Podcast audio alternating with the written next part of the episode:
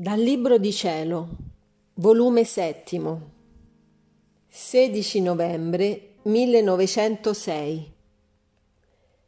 Diversità che passa tra le offese dei religiosi e quelle dei secolari. Trovandomi fuori di me stessa, vedevo le tante offese che si fanno da sacerdoti e da persone religiose e il dispiacere grande che il benedetto Gesù ne sentiva.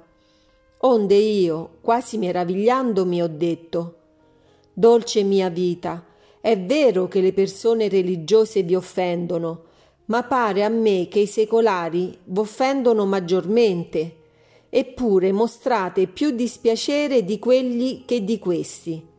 Pare che siete tutt'occhi per guardare tutto ciò che fanno i primi e mostrare di non guardare ciò che fanno i secondi. E lui. Ah, figlia mia, tu non puoi comprendere la diversità che passa tra le offese dei religiosi e quelle dei secolari. Perciò ti meravigli. I religiosi hanno dichiarato di appartenermi, d'amarmi e di servirmi ed io a loro ho affidato i tesori della mia grazia e ad altri i tesori dei sacramenti, quali sono i sacerdoti. Ora, fingendo di appartenermi nell'esterno, nel loro interno, se occorre, sono da me lontani, fanno vedere d'amarmi e di servirmi, ed invece mi offendono e si servono delle cose sante per servire le loro passioni. Perciò sono tutt'occhi, per non far loro sciupare i miei doni, le mie grazie. E ad onta delle mie premure giungono a farne scempio in quelle stesse cose che nell'esterno pare che mi stanno glorificando. Questa è un'offesa tanto grave che se tu la potessi comprendere ne morresti di crepacuore.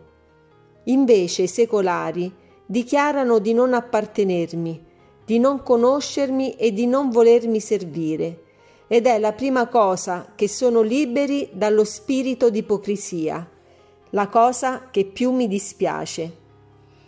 Quindi, essendosi dichiarati, non l'ho potuto affidare i miei doni, sebbene la grazia li eccita, li combatte, ma non si è donata, che non la vogliono.